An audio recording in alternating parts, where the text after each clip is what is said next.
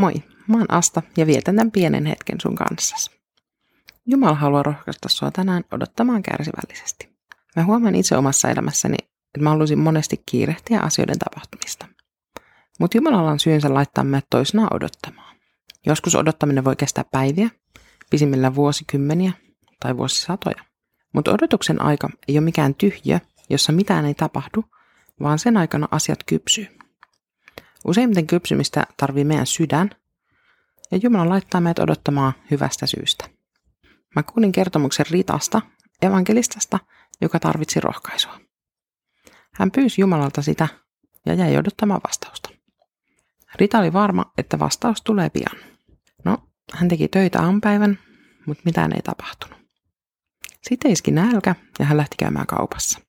Hän ajatteli, että ehkä hän tapaa siellä kaupassa jonkun, jolla on rohkaisun sana hänelle. Mutta mitä ei tapahtunut. Kotiin palatessaan hän löysi kotioveltaan suuren postipaketin. Hän avasi paketin ja löysi sieltä kauniin maalauksen. Tämän maalauksen nähdessään evankelista tajusi, että tässä on se, mitä hän oli odottanut. Jumala oli laittanut tämän asian 2 kuukautta aikaisemmin erään taiteilijan sydämelle. Jumala tiesi, että tuonne tiettynä hetkinä Rita tarvii rohkaisua. Tämä taiteilija oli aloittanut maalauksen ja sitten kun oli saanut se valmiiksi, niin hän oli lähettänyt sen paketin Ritalle, tietämättä, että se on täsmälleen mittatilaushetki sille maalaukselle.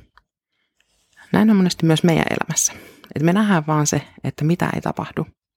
Mutta Jumala tietää meidän tarpeet jo etukäteen ja hän työskentelee niiden täyttämiseksi parhaalla mahdollisella tavalla.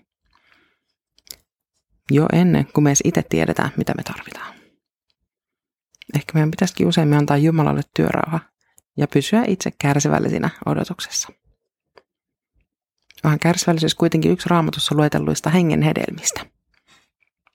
Kirjan Galatalaisille luku 5, jakeet 22 ja 23. Hengen hedelmää taas ovat rakkaus, ilo, rauha, kärsivällisyys, ystävällisyys, hyvyys, uskollisuus, lempeys ja itsehillintä. Näitä vastaan ei ole laki. Aika tavoiteltavia ominaisuuksia kaikki. Rukoillaan. Rakas Jumala, Isä, Poika ja Pyhä Henki. Me tullaan sun etees kärsimättöminä ja turhautuneina, korit hengen hedelmistä tyhjinä.